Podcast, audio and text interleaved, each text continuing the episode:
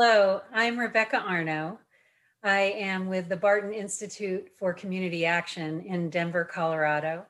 And I'm a longtime member of the network. I'm a former chair of the network board. And I am absolutely thrilled to be here today to speak with Joy Harjo. Um, I'll introduce her in a moment and we'll get to hear from her. Uh, but before we begin our conversation, I would like to acknowledge um, that those of us in the United States and Canada are currently on lands that were stolen from Indigenous people. And that we need to recognize this and honor this history. In Denver, I am currently on lands um, that belonged to the Arapaho, Ute, and Cheyenne tribes. And over 200 different tribes now live in the state of Colorado. Um, so I encourage you to find out what land you might be, whose land you might be on at this moment.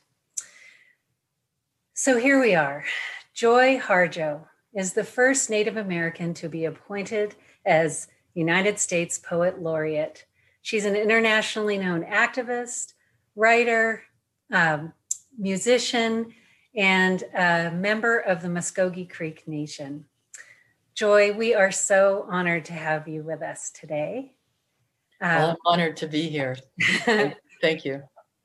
Thank you so much. And I would like to just start with a big question that I'm guessing you hear pretty frequently as the Poet Laureate of the United States. We are in such difficult times right now. We have a pandemic.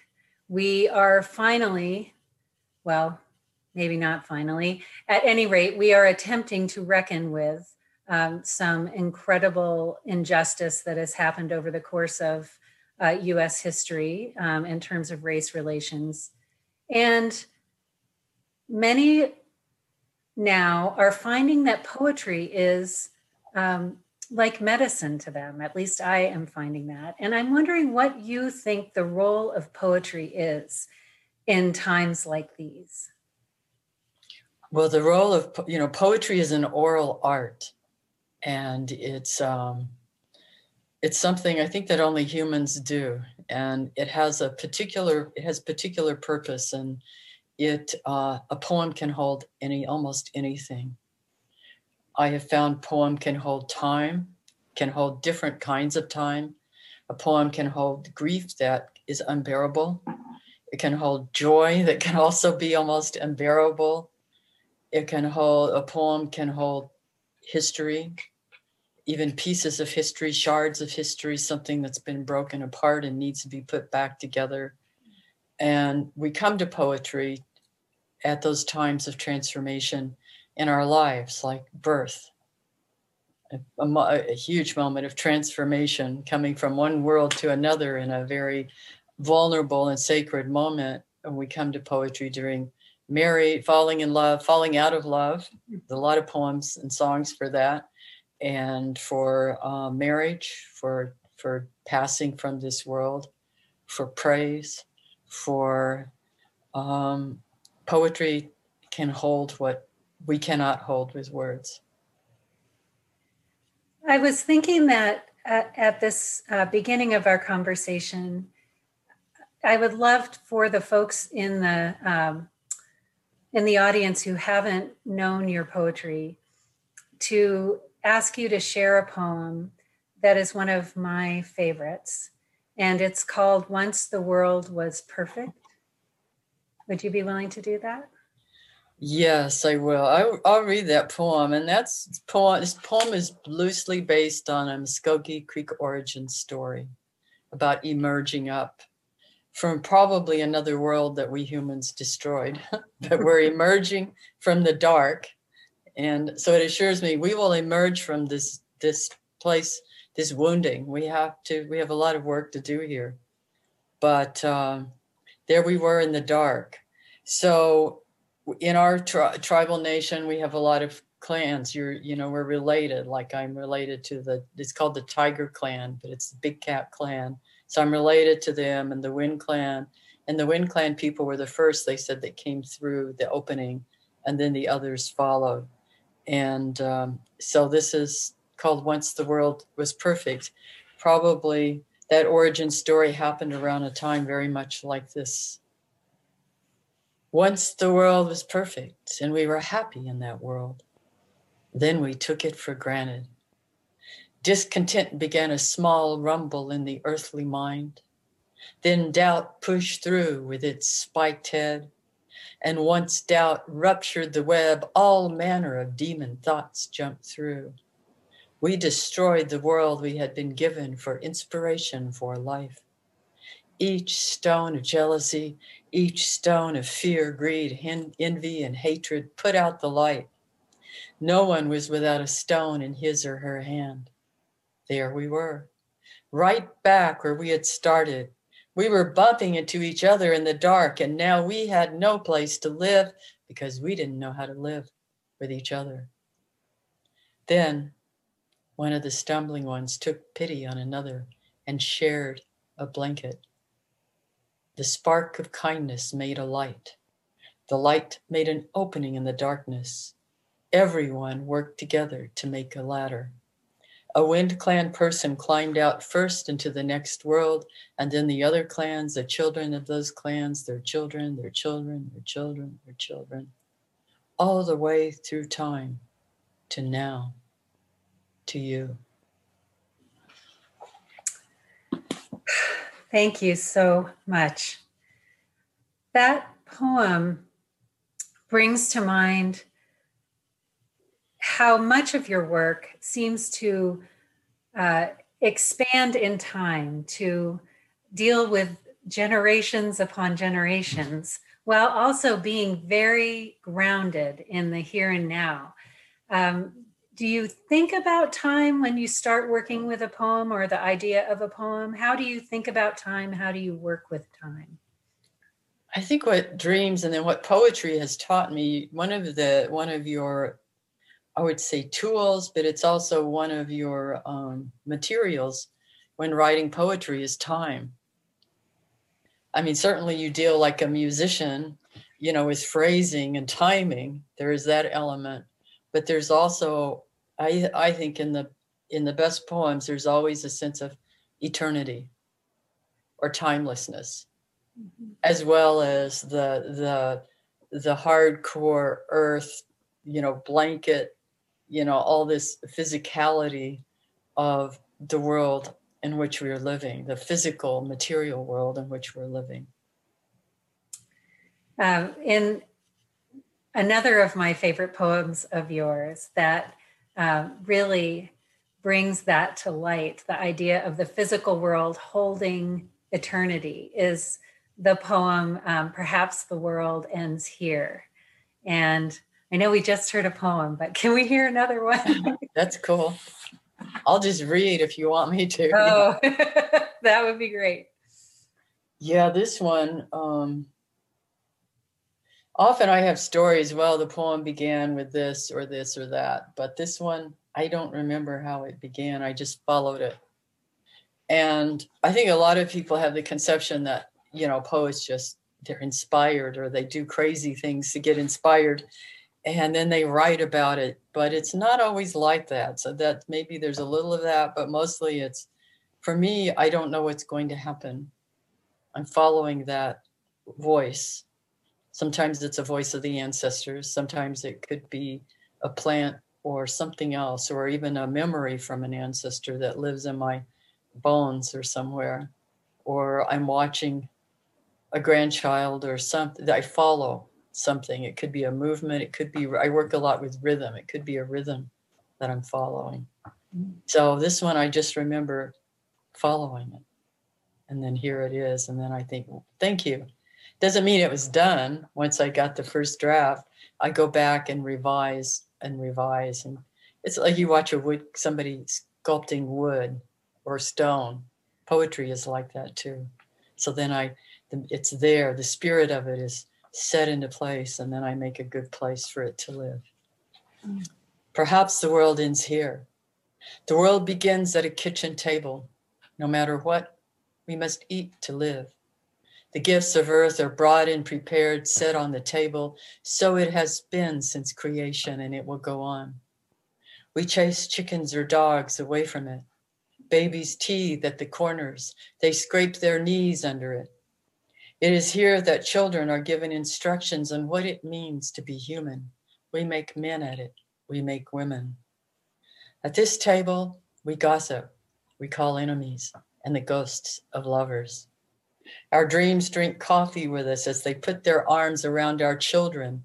They laugh with us and at our poor falling down selves as we put ourselves back together once again at the kitchen table. This table has been a house in the rain, an umbrella in the sun. Wars have begun and ended at this table. It is a place to hide in the shadow of terror, a place to celebrate the terrible victory. We have given birth on this table and have prepared our parents for burial here. At this table, we sing with joy, with sorrow. We pray of suffering and remorse. We give thanks. Perhaps the world will end at the kitchen table while we are laughing and crying, eating of the last sweet bite.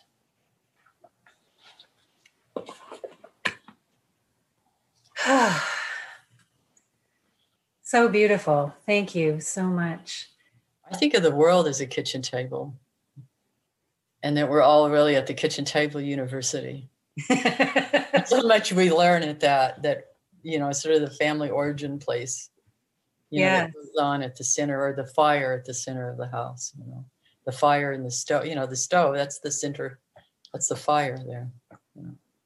So you mentioned this a moment ago about the oral tradition of uh, your people and how that has influenced you. Mm-hmm. And the written word uh, has really been a more uh, recent phenomenon in uh, the storytelling tradition of your people. And I'm wondering if you can talk about uh, how you work with the oral tradition and the written tradition together, because I very much hear in your in your work the rhythms and the musicality that you've talked about. Um, and I'm wondering if you read aloud to yourself as you're writing, or if you can talk about that interplay of the oral and written.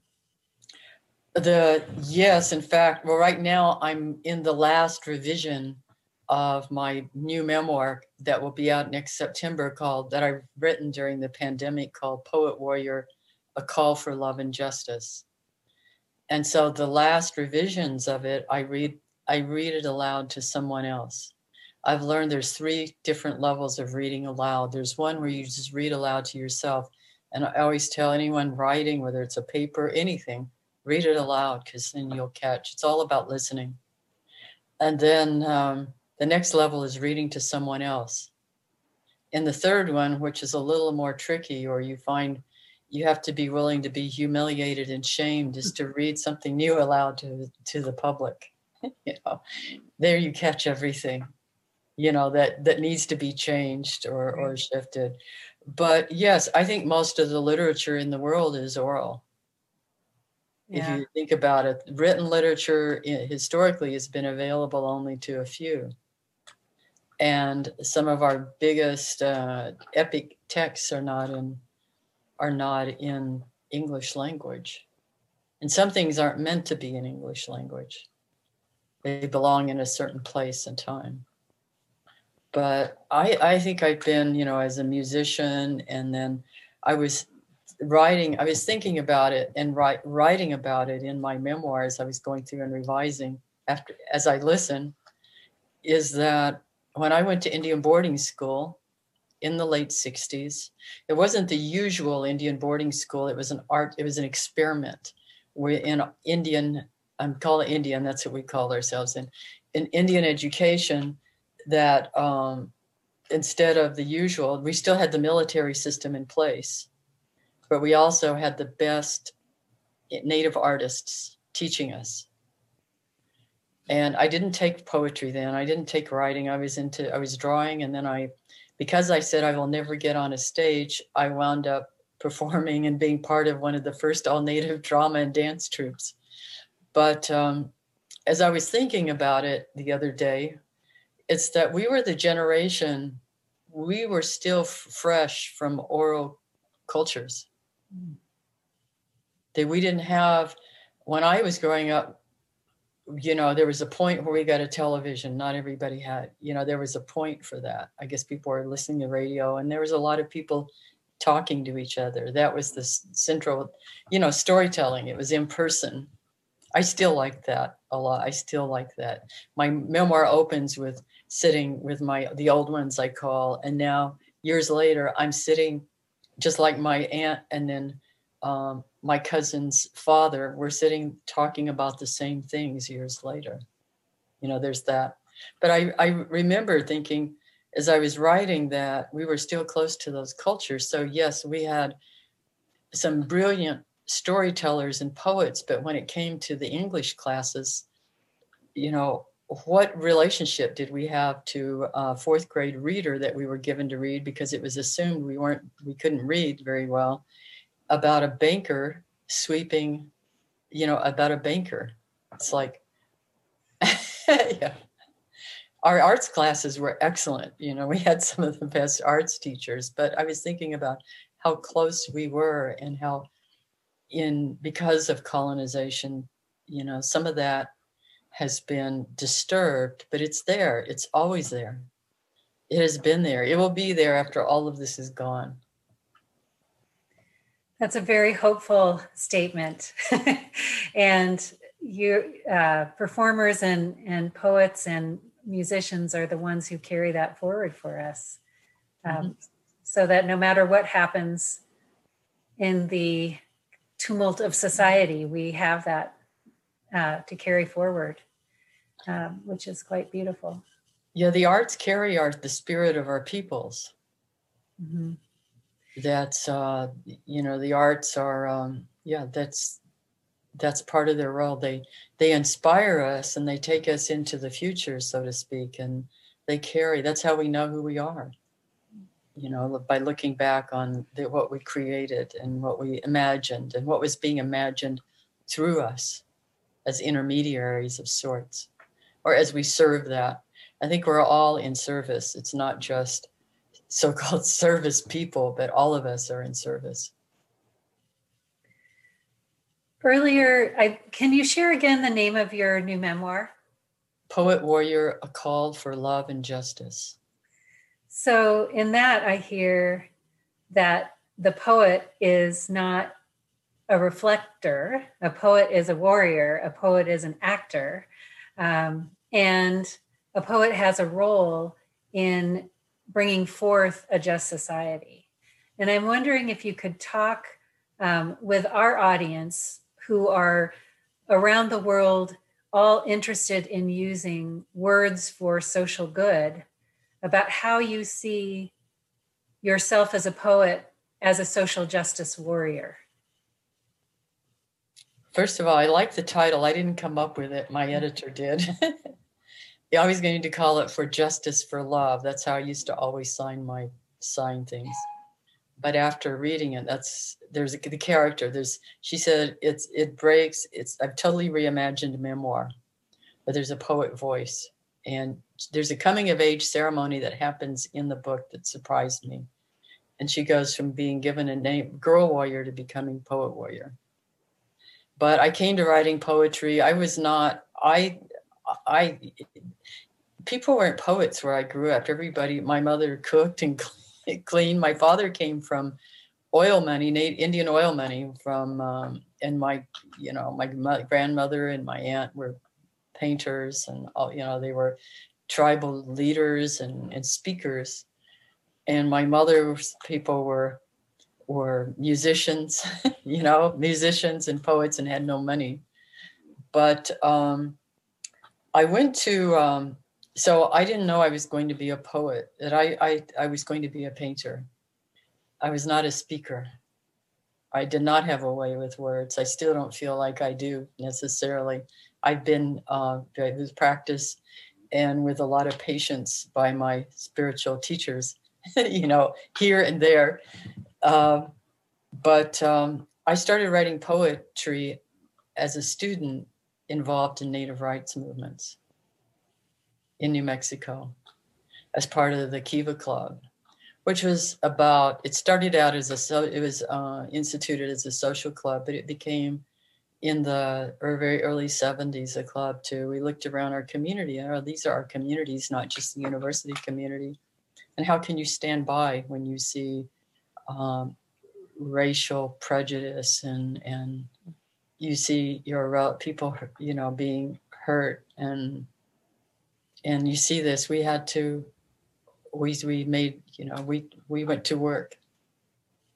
And that's how my poetry i don't think there was a there was a point i know what broke it open for me was to realize there were native poets. I've later learned yes we did have native poets. They were not in our textbooks.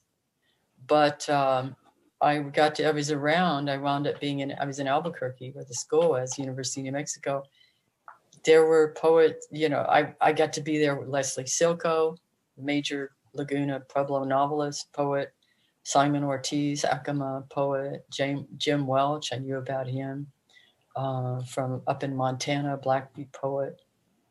And I was around, it was the time of the, the beginning of the multicultural uh, literary movements and with Ishmael Reed mm-hmm. taking mm-hmm. us all into a circle, you know, and I was, I, Jayne Cortez became a major influence with her poetry. So, um, so I learned that through that that the power, you know, I mean, we can't all come indigenous peoples. We come from a place that words we know words have power, and so the poetry just took hold of me. I did not expect it. In fact, I was pretty reluctant.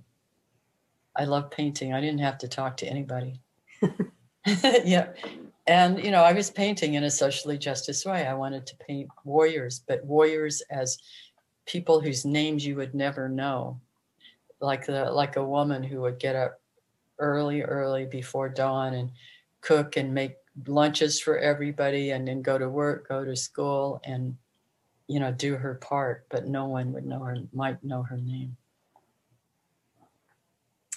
well you have uh, brought those voices to many of us. And let's talk a little bit about how you're also bringing the voices of those other Native poets that you discovered and the Native artists you've discovered to the world. Now, um, can you talk both about the anthology that you've um, edited and then also about the project you have coming up? Yes. Um, yes, I uh, approached Norton about doing a, there's never been a comprehensive Norton anthology of Native literature. And I was told, well, it would be too expensive to do a literature because of permissions fees, but we would love a, a book of poetry, a, an anthology of poetry. So I looked around. I was teaching at that point at a school. I'm I'm on my own now, but and a wonderful University of Tennessee. I looked around and I thought, what resources do I have? I'm so busy. I'm working on a music, I'm working on all these projects and I'm teaching my students. So they were the first people I pulled into and and taught started teaching classes in how basically how do you put together a Norton anthology and in native literature. So they were learning and we had all kinds of speakers and permissions editors, all kinds, so they could see how the whole process worked. And then I pulled together the experts. They were all native poets. So the anthology, I am not the only editor. I am one of many, many editors. There was the, the core group was, is Leanne Howe, Choctaw writer, playwright, um, thinker, philosopher extraordinaire. Uh, J- Jennifer Elise Foerster, who when she Muskogee Creek, who as a child was knew about my poetry and came up being a poet. And then we had uh, we divided the anthology. It's a comprehensive anthology of uh, native nations poetry from time immemorial to the present. So we have six geographical areas. We didn't want to go by political borders and rather geographical areas so we have six geographical areas and contributing editors and regional advisors and everyone so all of us had a part in it's the first time this has happened. I can't believe in you know all this time. This is the first time we have a comprehensive anthology called "When the Light of the World Was Subdued." Our songs came through a Norton anthology of Native nations poetry. And yes, the title is long. That's my fault. But I think I think an anthology of like that, like that, of that size, um, it needs a title. you know, an anthology like that needs a title like that. And and um, first we only had a few pages. We said, well, the Norton textbook people said, well, people don't read anymore. Their their their attention spans have have shrunk with texting. So we're not making the anthologies as large. So we're only you can only have 300 pages. And I said, wait a minute. We have over 540 federally recognized tribal groups, and that's not everybody. Um, so they upped the page. Where it came out to four something pages, 400, a little over 400 pages.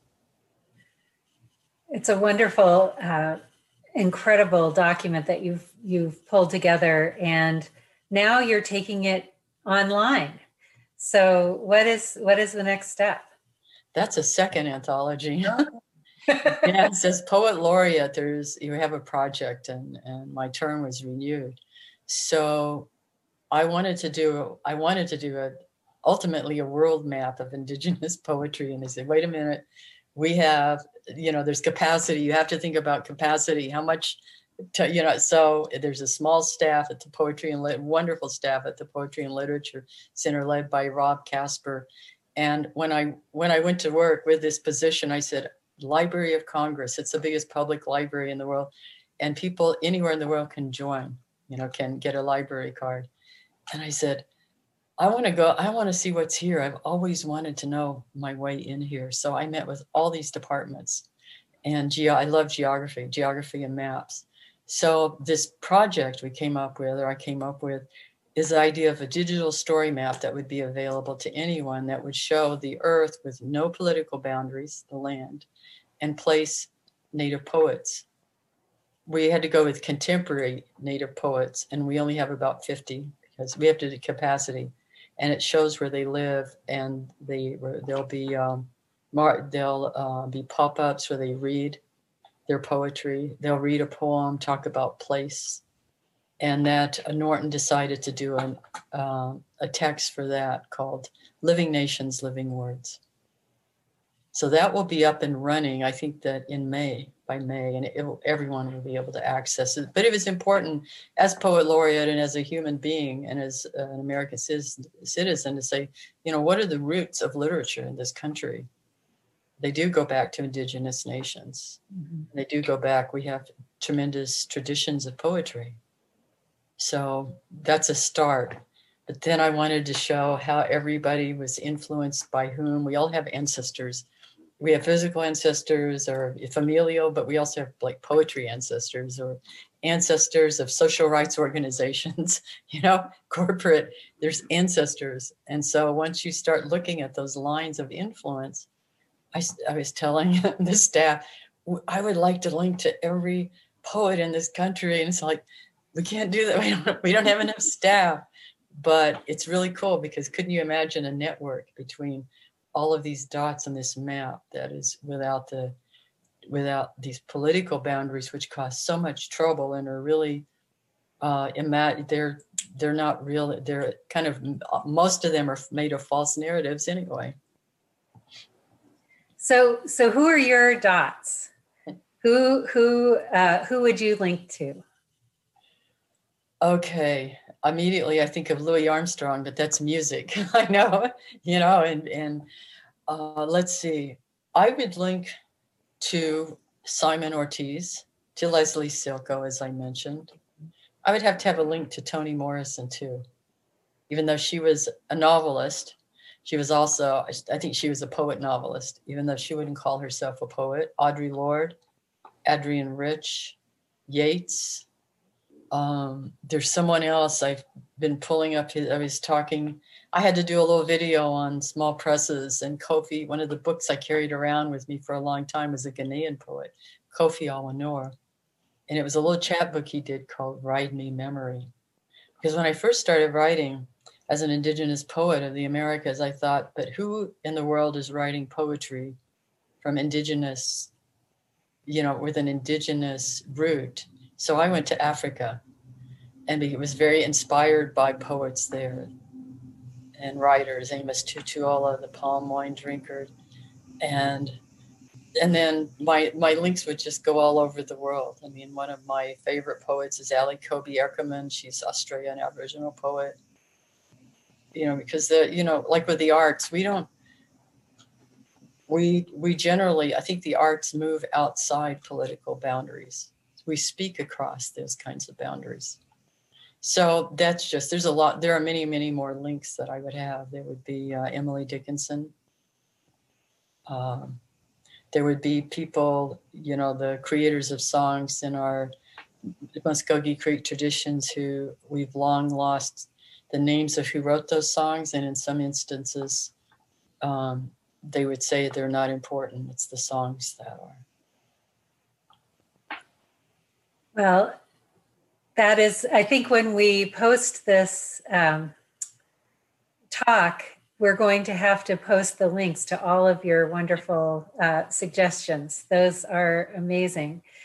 I'd like to, you've mentioned a couple of times about your um, mu- musical interests and I know that you took up the saxophone in your 40s, I believe. Um, can you talk about how music operates within um, your life, how you came to be a musician later in life, and how music both is similar to poetry but also different from poetry? I always loved music, always. I'm more of a dancer. People don't know that. I'm i dance almost every day different. And my mother i grew up hearing music. My mother was a singer and wrote songs. And i remember i loved the underwood typewriter that sat on our kitchen table. When she was writing not always it was usually food. She was always did a lot of cooking. And um, so so I love music. That's how I came to poetry. She loved poetry too. Like I think of it as talk singing, and she loved that. So she imparted that love, and she was a good. My parents are both great dancers, so she imparted that love to me. So when I was in, I think fifth grade, I, I got a, a clarinet, and uh, I didn't have any lessons. Once a week, somebody would come and get our little band together, and we would have to play through these exercises and in sixth grade then i went to junior high and i remember i was in the junior high band the first year and the band teacher said he wanted someone to play saxophone and he wouldn't let i wanted to play he wouldn't let girls play. So i got mad and around the same time my stepfather caught me singing in my room and said there will be no more singing in this house. Because my mother would sing too but as soon as we knew his car was coming up we would stop the whole house would go silent so when he caught me, I didn't hear him drive up. I got so I just walked away from music. So it was poet poetry came to me, and of course, poetry always comes with music on one arm and dance on the other. so there they came.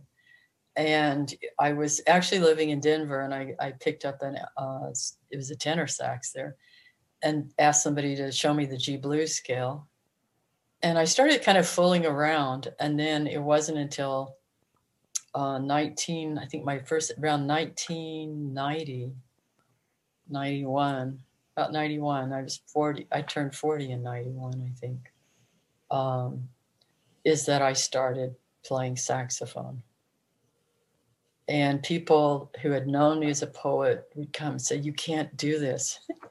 what? You're going to one of my biggest fans and she's been there all along and my italian translator says you're going to why are you distracting yourself? You know?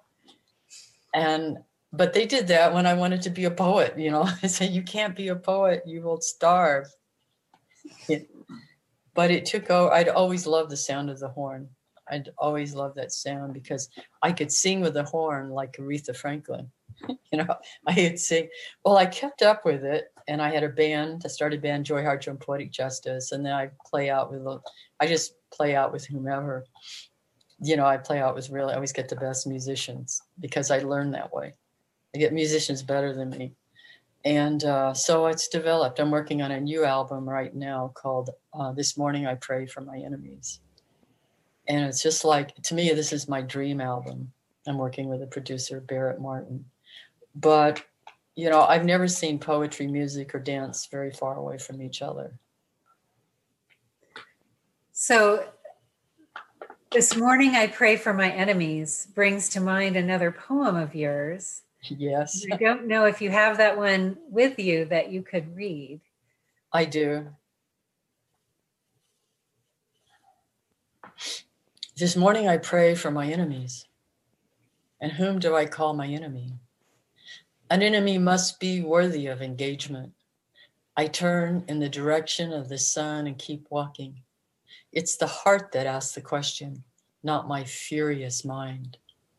The heart is the smaller cousin of the sun. It sees and knows everything. It hears the gnashing even as it hears the blessing.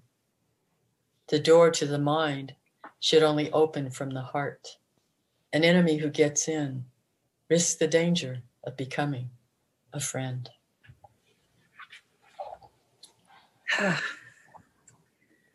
piece like that um, draws us together and reminds us of what we share.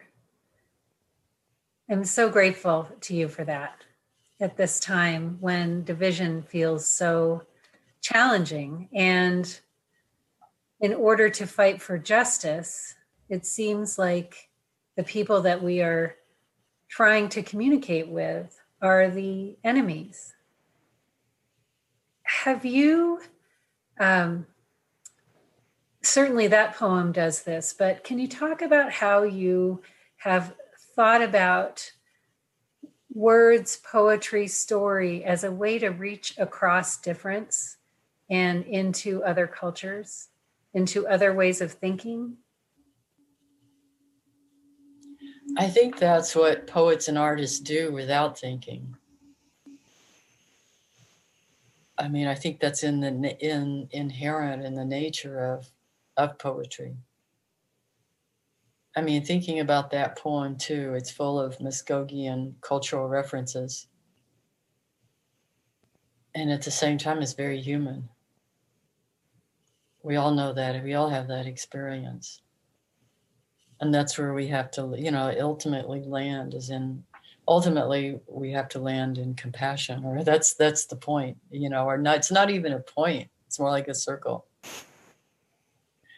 You know i don't i don't know i think about it a lot you know because i, I have another poem called no. No. Will you share that with us i will i will because there's a place in it where i think well uh where it says, and like a fool, I expected our words might rise up and jam the artillery, artillery in the hands of dictators. Mm. So this is called no. I don't think I need to talk, say, to preface it anymore. No. Yes, that was me.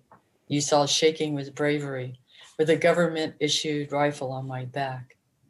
I could not greet you as you deserved, my relative. They were not my tears. I have a reservoir inside. They will be cried by my sons, my daughters, if I can't learn how to turn tears to stone. Yes, that was me standing in the back door of the house of the alley with fresh corn and bread for the neighbors. I did not see foresee the flood of blood, how they would forget our friendship, would return to kill the babies and me. Yes, that was me whirling on the dance floor. We made such a racket with all that joy. I loved the whole world with that silly music. I did not realize the terrible dance and the staccato of bullets. Yes, I smelled the burning grease of corpses, and like a fool, I expected our words might rise up and jam the artillery in the hands of dictators. We had to keep going. We sang our grief to clean the air of turbulent spirits. Yes, I did see the terrible black clouds as I cooked dinner and the messages of the dying spelled there in the ashy sunset, everyone addressed Mother. There was nothing about it in the news. Everything was the same. Unemployment was up. Another queen crowned with flowers. Then there were the sports scores. Yes, the distance was great between your country and mine, yet our children played in the path between our houses. No, we had no quarrel with each other.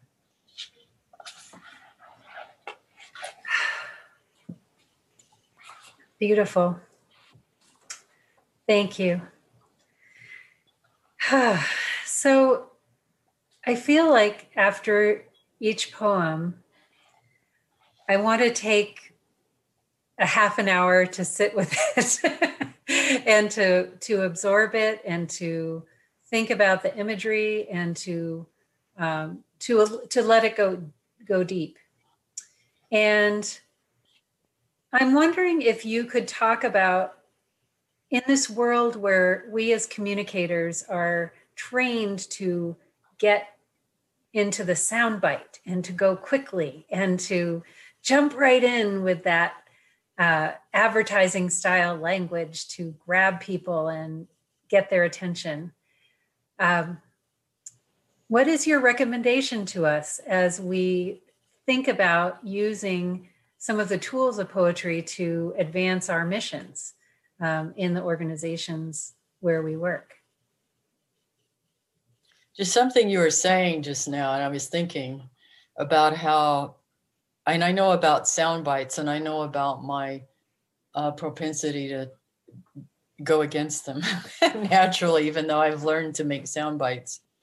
Is that it's like anything that is is meant to be quick and uh, tasty, maybe easy.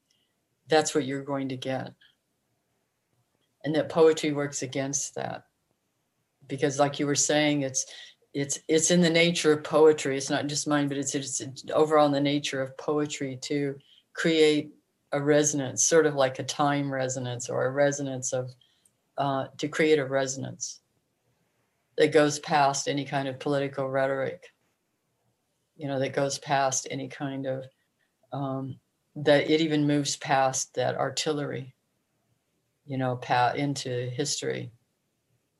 So I've been, I was thinking too, it's not just me. I've, I, I, I, I'm learning to speak some of my Muskogee language. I usually use it in songs more often than in poetry.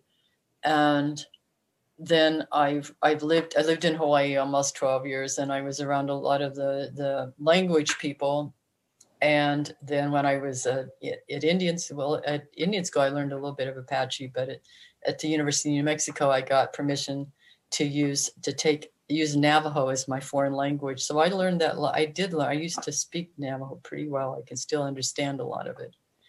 But and I've been. I actually worked in a language photographing as a photographer. I actually worked in a Navajo language program for a while. I've done a lot of jobs. You, as a poet, you learn to you do a lot of jobs to make a living. I mean, I cleaned hospital rooms. I've done all kinds of things. So um, but the thing everyone is saying, and then our Muskogee language people, is that the one thing you can go in and teach language in a classroom, but people in this contemporary world are losing a sense of metaphor. That the speakers, and I'm sure that's probably true in English too, with it texting, you, you, there's not a lot of room for metaphor in texting usually. You lose that. It's about speed, just like sound bites it's about speed. It's about, you know, this um, um, a heavy thrust of a lot of stuff to to to break through and to make a to make a uh, make a point or to make a resonant, you know, a quick resonant point. But what about metaphor? Like pro- proverbs. I was going to say proverbial. I wonder that must be connected. Proverbs, but those tasty things that those like like the poet of Rumi that stay with you forever. You know, what about metaphor and language? I have to ask, do you consider hip hop to be poetry? Some of it. Some of that comes out of very old, you know, the roots of hip hop are very old. You know, very old roots that come out of it's, uh, you know, go they directly link to, you know, indigenous orality and the love for for language and making puns and and you know perceptive um you know the, the best of it i'm saying not all of it you know the best of it and making perceptive uh, observations on you know regarding social change or lack thereof and and uh, the the state of the you know the state of the nation so to speak the best of it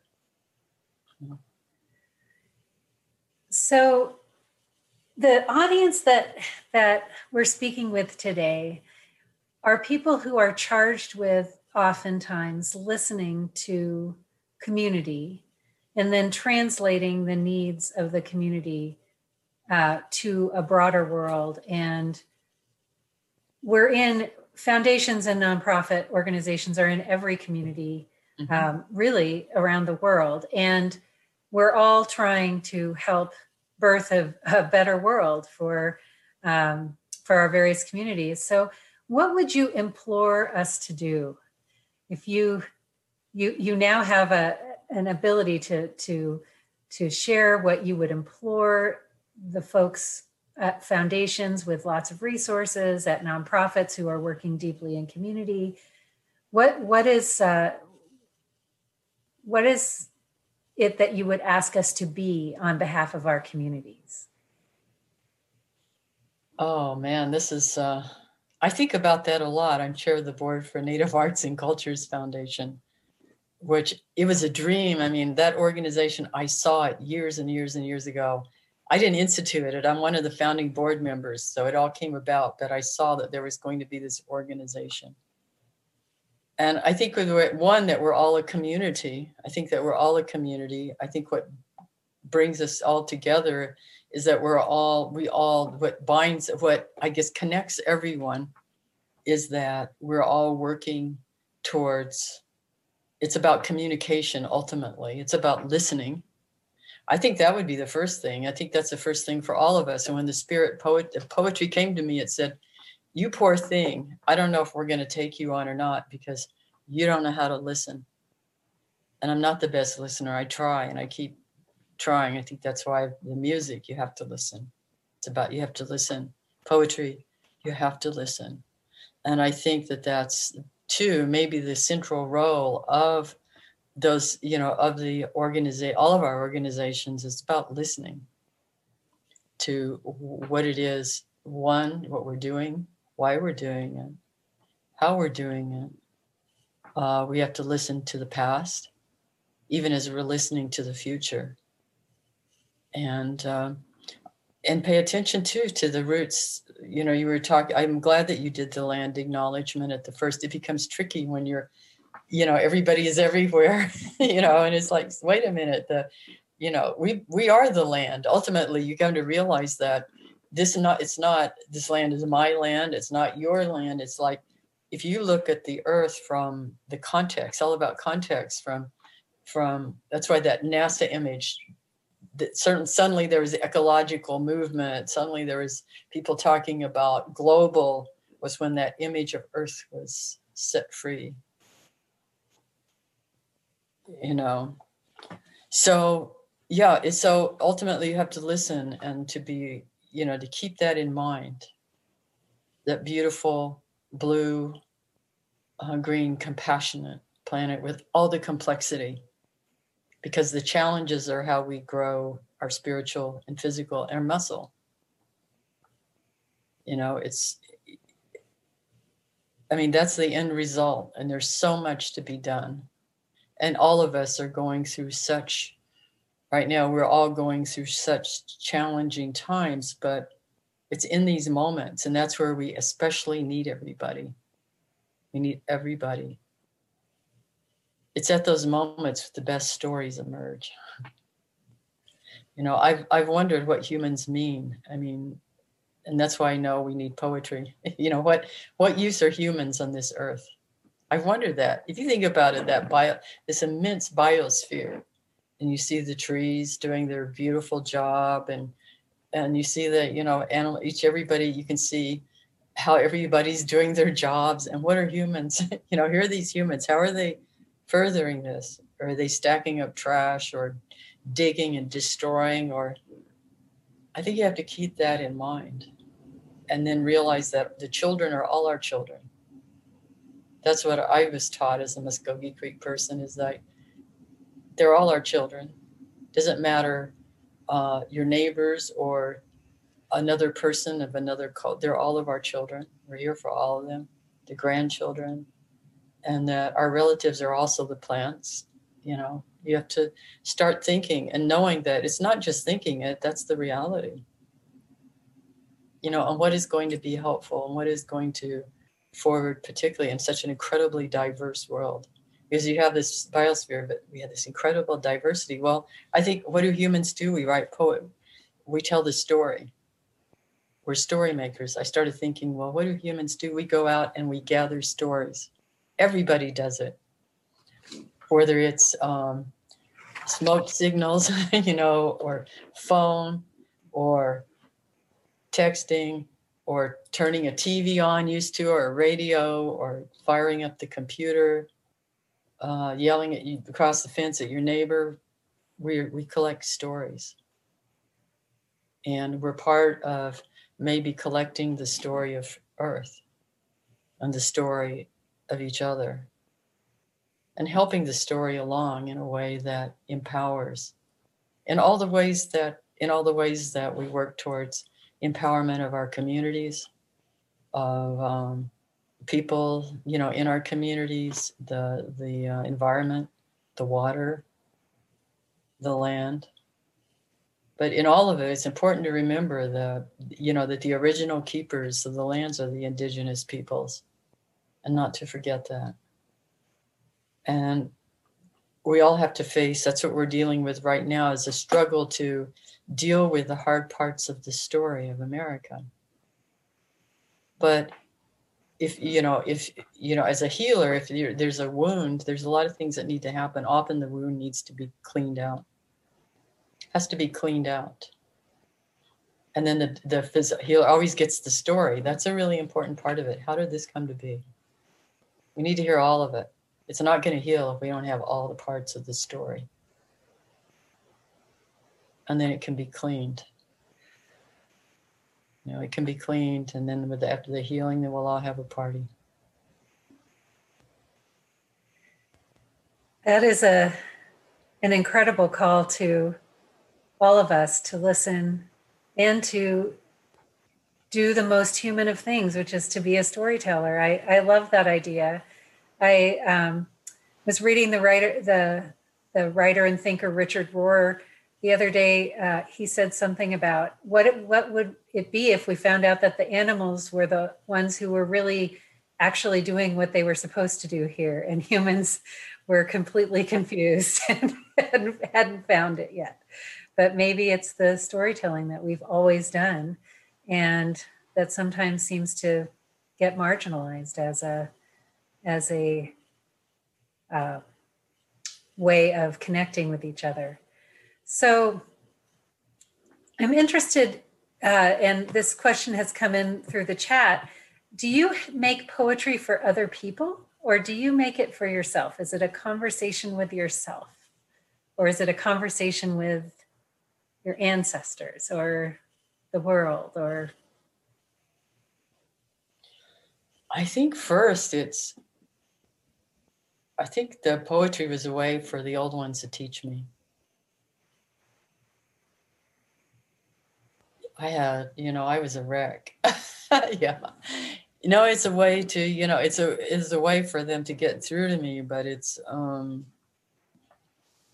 but it's also it's become it's a tool I've learned that it certainly it teaches me and I learn things long before, you know, they've been poems not just to help me but other people at the same time they're art pieces of art you know and i think that my original impulse really was as a healer as my original impulse and then i love language i love i love music i love i love playing music and it's a way to kind of put everything together like that images. I like to paint. We'll put the images. It's it's a way to pull all of that together. But um, and then it's something beyond me. It's not something I feel like I chose to do. It's like, okay, we need somebody to do this, and I'm sitting over there hiding out, trying to be the one they don't notice, you know, and and then and then there I get dragged. I used to have a horrible stage fright, and then I get dragged in, and I think, okay, oh, I like this. I try to, oh, okay, okay. And then it just kept going and I had to follow it. In my memoir, the new memoir, I have a, a passage about when I said no, when I told that deep inner spiritual circle that we all have. I call them the council. And I said no, and then what followed? I won't tell you. yes. Can't wait to read it. yeah, to read the book. uh, well, we all, I know that I've read Crazy Brave, which is your first memoir, and incredible work. I highly recommend it to everyone. You, um, the way that you bring poetry and song and history and uh, and then the story of your family is together is just um, it's it's gorgeous. So I'm wondering if you could talk about um, how your family story and the you you certainly do this in Crazy Brave, how that has carried you through to now you're at, you're a poet laureate you're talking to people all over the world. Um, and what's the connection between that little girl in tulsa oklahoma um, and the woman who is out um, on the stages of the world? Man it's been quite a journey I think if anything, I want it to be inspire people. Because I know there were times I gave up, or I write about in Crazy Brave, where I was a teenage mother and we had nothing. Walking, I'd walk the streets, and then those old ones would be telling, "What in the? What did you get into? You know, why? Why didn't you listen? you know?" And I thought, how am I going to? I know I have a path, but how am I going to get there? If I have, excuse me, my computer, I forgot to plug in my computer. how are we going to, how are we going to get there? How are you going to get there now? So this will be interesting and they'll stand and watch us.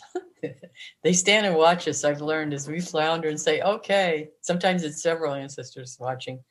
Okay, what is she going to do here? It's just like in a story, we all have our stories what's going to happen here? And then they'll think, oh no, oh no, don't go that way. but you know, we would have no movies or anything if if if the if the character didn't. So maybe I was here to make a good story, you know, a good story, but I wouldn't be here without my people you know the ones my father's family and then my mother's family. My father's family did not want him marrying her because she was came from sharecroppers was you know really poor. Uh, they loved poetry and music. Uh, she was you know a mix a cultural mix that included i, I learned later chickasaw too. I found out a great grandfather was part chickasaw and was a chickasaw enrolled citizen and then there was a Cherokee and Irish and, and French, and then my father's family from this very prominent historically in the tribe family. And they had money because of the oil. And it's like, no, but what's going to come out of this? This is contradictions. And as I said in Crazy Brave, she was fire and he was water. What does that make? you know, makes for steam and and you know but that's that's what makes a good a good you know that's what makes a good poem or a good story is you know okay how do we solve these things? Like right now we're going to throw it we're going to start a pandemic in the world. You talk about global then we're going to see what global is. You want to talk about democracy? Well then we are going to have a little test here. We're going to test you and see how what democracy is. You, you want to talk about diversity and equality? And we're going to have another test. We're going to do all, we're going to run these all at the same time. we're going to see what this is. So that's what's happening. yeah, I think so. I think we just have a trickster God who's like, okay, the, the grand story maker. You know, we're a whole council of story makers for this mess. Well, that would uh, explain a lot, I think. so, um, another question that has come in What is your favorite word and why? I don't know that I have a favorite word. It'd be it's like asking your favorite who's your favorite child. yeah. And why? You know, they all have their their characteristics. I know as I'm writing this that there are certain words that I'm saying, now what are they that I'm having to cut out? One of the words I'm going through and cutting out is haunted. I've had to cut, I'm thinking I've got too many haunteds in here. So I'm going why through. That, why do you think that word is coming up for you so much? Well, it's a memoir, and I'm going back. And then there's another word I've always tried to cut is world. I use that way too much. There was a time when I was using the word beautiful all the time, but I'm a romantic. And so there's words that come up that I start overusing, and I'm aware of them. I think, okay, well, you, you're coming up because you need my attention. So I talk to them, you know, you're coming up, you need my attention. Let's, um, you know, you're working way too hard. Why don't you sit over here for a little while? well, we're getting close to our time here. Um, and I'm wondering if um, we could start by, uh, or we could start our ending by asking you to share um, if you could have each person leave this session and do just one thing, what would that be?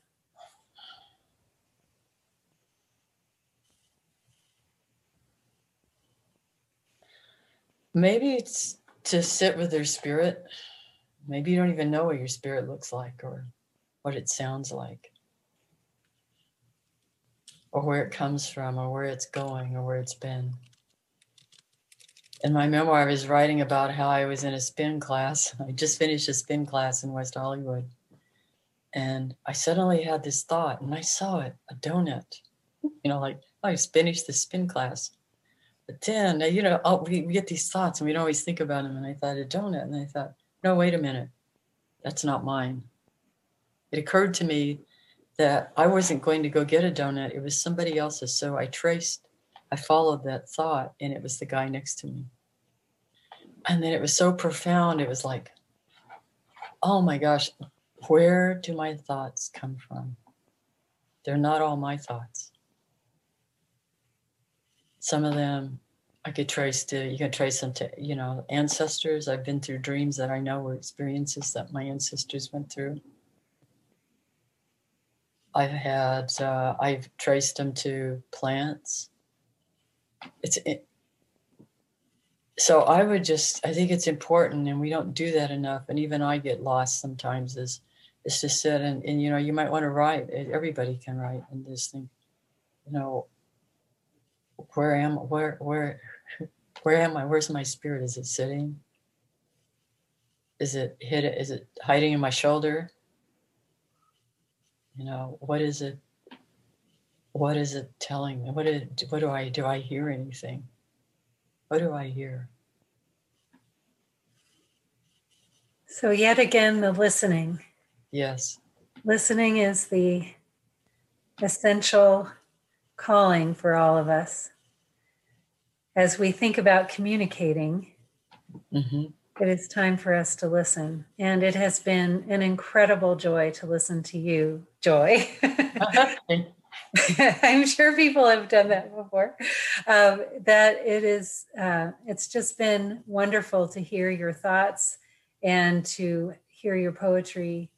And um, if you have any final words for us, any final recommendations of poets or books, uh, we'd love to hear them. But um, what would you, how would you like to close? Well, I would say that that um, the anthology of native to hear the native voices of the these lands here would be to get to pick up that anthology. All the none of the editors we have not we're not paying ourselves. All the the money made from it will go to native poetry. And that way you can hear many voices, not just me carrying on here, because I'm not the only one. There are, I'm just a doorway there are many, many, many voices, native voices, voices of poetry everywhere. Every you know, the poets are our truth tellers, uh, are really the listeners. So thank you so much. I really enjoyed spending some time with you, and I wish I could see everyone too. But Thank you so much. We really appreciate you being here, Joy. okay.